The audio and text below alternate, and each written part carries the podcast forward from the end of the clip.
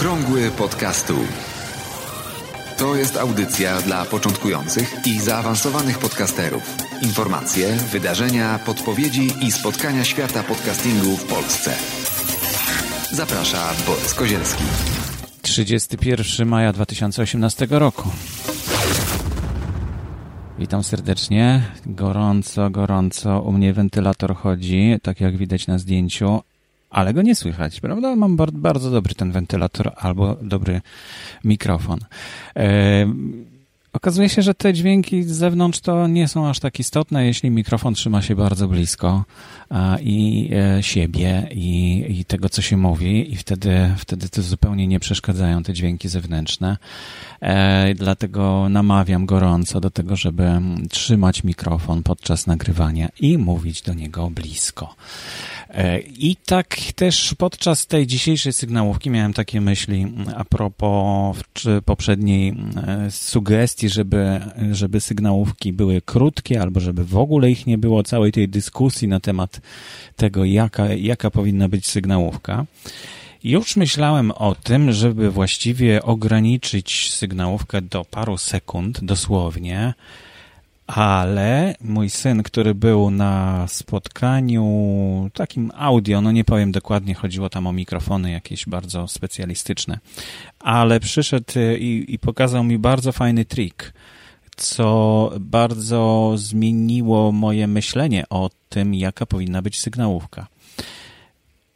Dzisiaj kilka tematów, to za chwilkę, no ale taka dygresja dotycząca poprzednich naszych rozmyślań chyba będzie fajna na sam początek.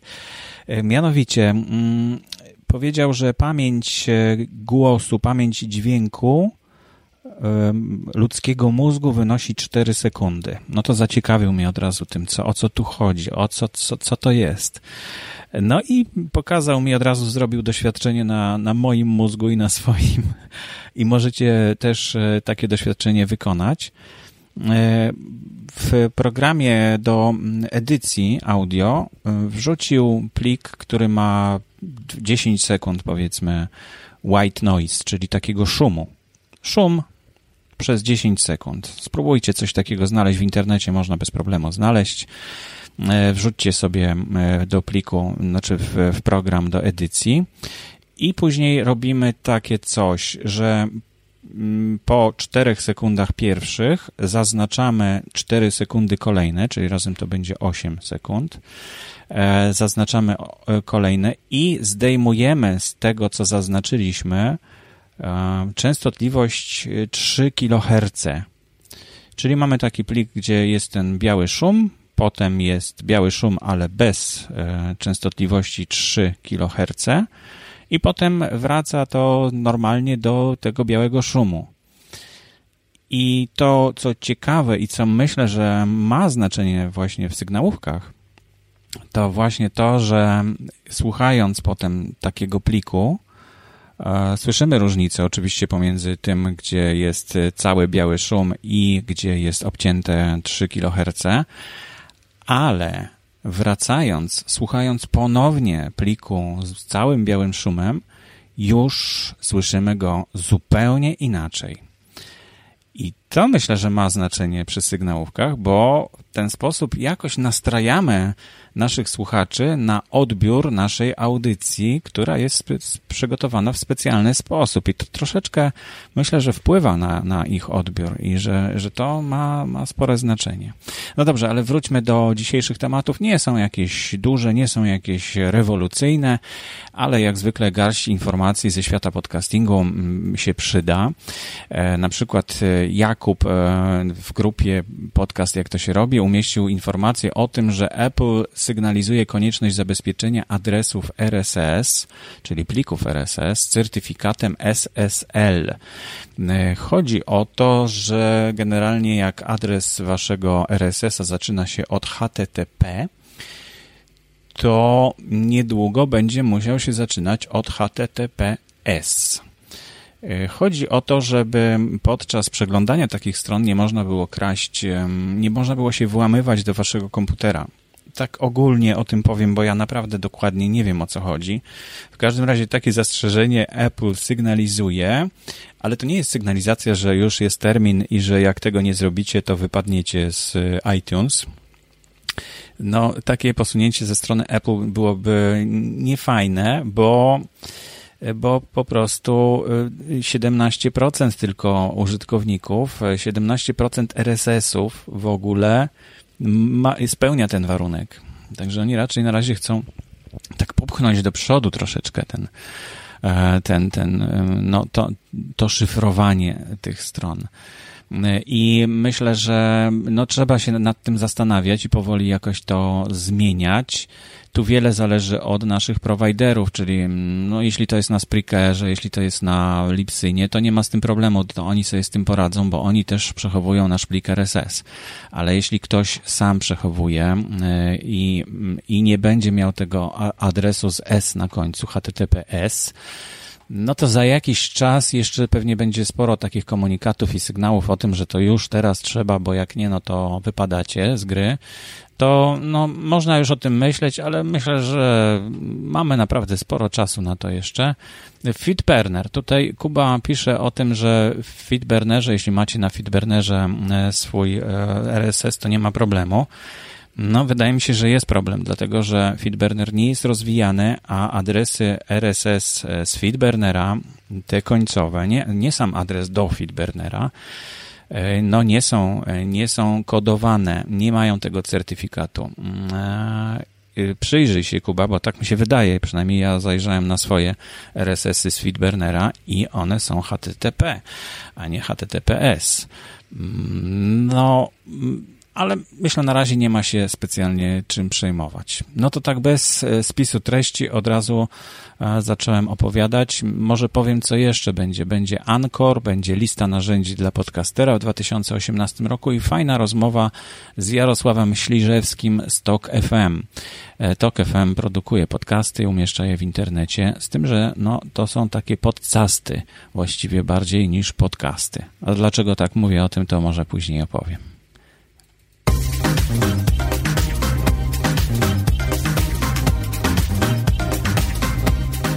No więc właśnie, Anchor to platforma, która umożliwia bezpłatne publikowanie podcastów. Bardzo dynamicznie wystartowała chyba na początku tego roku albo pod koniec zeszłego roku i jest takim bardzo obiecującym narzędziem, w dodatku bardzo szybko i dynamicznie rozwijającym się. Ja od czasu do czasu zaglądam do Anchora, publikuję tam coś testowo, żeby zobaczyć. Dzisiejszy odcinek też opublikuję w Anchorze jako dodatek. Niestety ciągle jakość nagrań w Anchorze jest słaba, jest niska, jest niższa niż 128 kilobipsów, te, które oferuje Spraker na przykład i jakieś inne standardy. Nie można wyższej, po prostu wszystko jest przekodowywane na niższą jakość. Nawet nie wiem dokładnie, to chyba jest M4A w dodatku, a nie MP3, więc tutaj mam dużo pytań do tego sposobu i ciągle dostaję nowe odpowiedzi na inny temat, na przykład, że w tej chwili można importować z komórki bezpośrednio pliki, które macie wcześniej nagrane do swojego podcastu. Anchor stawia na komórki i bardzo słusznie, bo wiadomo, że coraz więcej użytkowników tworzy również treści przy pomocy telefonów komórkowych. Już nie tylko siedząc przy komputerze stacjonarnym, ale po prostu trzymając w ręku telefon komórkowy możemy stworzyć i podcast, i w dodatku dorzucić do niego treści, które wcześniej nagramy. I to jest też bardzo ciekawa, nowoczesna funkcja Anchora. Będę się przyglądał. Jeśli macie też jakieś spostrzeżenia a propos tej platformy, to bardzo proszę, dajcie mi znać, podzielcie się, ja się podzielę tymi spostrzeżeniami z innymi podcasterami.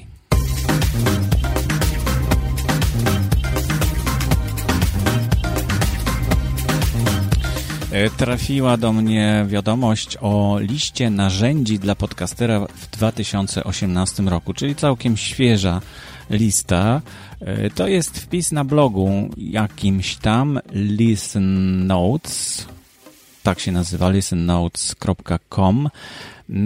I tak na początku spojrzałem, że tam jest hosting na samym początku, ale to jest potraktowane tylko jako narzędzie, bardzo słusznie, i potem następuje lista innych narzędzi i naprawdę jest tego dużo, jest właśnie hosting i cała masa tutaj. Jeszcze nie porównywałem tego z tym naszym spisem, ale widzę, że większość jest. No, ale na przykład Google Drive tutaj jest wpisany, który no nie jest hostingiem dla plików MP3 podcastu. Chociaż może coś się zmieniło, trzeba by było zobaczyć. AWS S3, no nie wiem co to jest w ogóle, to będę musiał to wszystko przejrzeć i ewentualnie uzupełnić nasz wpis na blogu, wszystkie hostingi.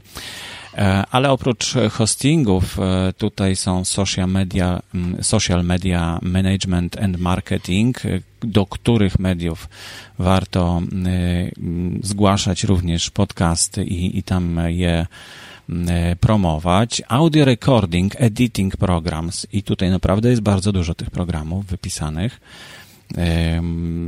Remote interview tools, czyli taki rodzaj Skype'a do rozmowy i do nagrywania, cała masa też jest wypisanych tutaj narzędzi i no brakuje tutaj na przykład Free, nie pamiętam jak on tam się nazywał dokładnie, ten, którego używamy najczęściej. Ja rzadko używam w ogóle, na ogół wolę się spotykać z ludźmi w cztery oczy i wtedy rozmawiać, no ale go tutaj nie ma, no tak samo nie ma tego drugiego, czyli Zencastra. Dziwne, ale ma tutaj braki widocznie ten wpis. Narzędzia do edycji zdjęć, coś co na pewno się przyda. No i transcription services, czyli do transkrypcji. Coraz więcej pytań jest o to, jak zrobić transkrypcję, jak łatwo to zrobić. E-mail marketing options. No naprawdę kopalnia linków przydatnych przy podcastowaniu. Myślę, że każdy, kto interesuje się rozwojem swojego kanału podcastu, chętnie przeczyta takie informacje.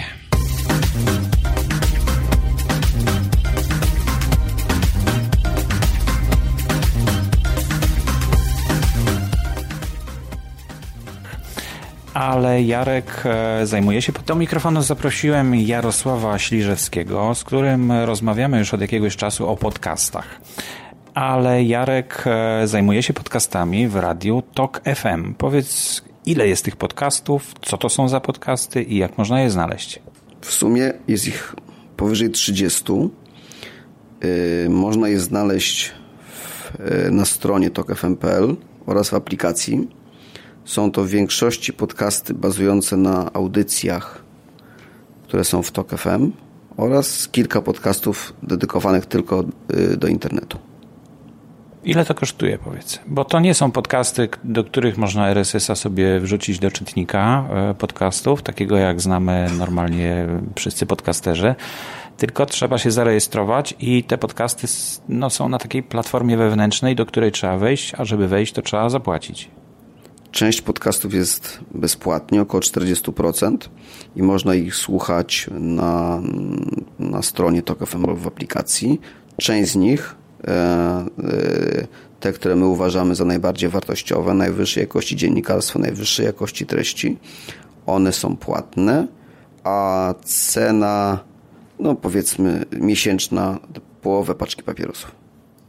Czyli to jest system abonamentowy. Nie można sobie kupić jednej audycji, żeby jej posłuchać, tylko trzeba od razu miesięczny dostęp co najmniej wykupić, tak? Uważamy, że tworzymy tak dużo treści, że każdy człowiek, który interesuje się treściami audio i podcastami, jest w stanie zbudować sobie dla siebie atrakcyjną ofertę, wybierając konkretne osoby, audycje, tematy i przez cały miesiąc jest w stanie dostać dokładnie to, co go interesuje. No rozumiem, ale jednej audycji nie można kupić. Czemu?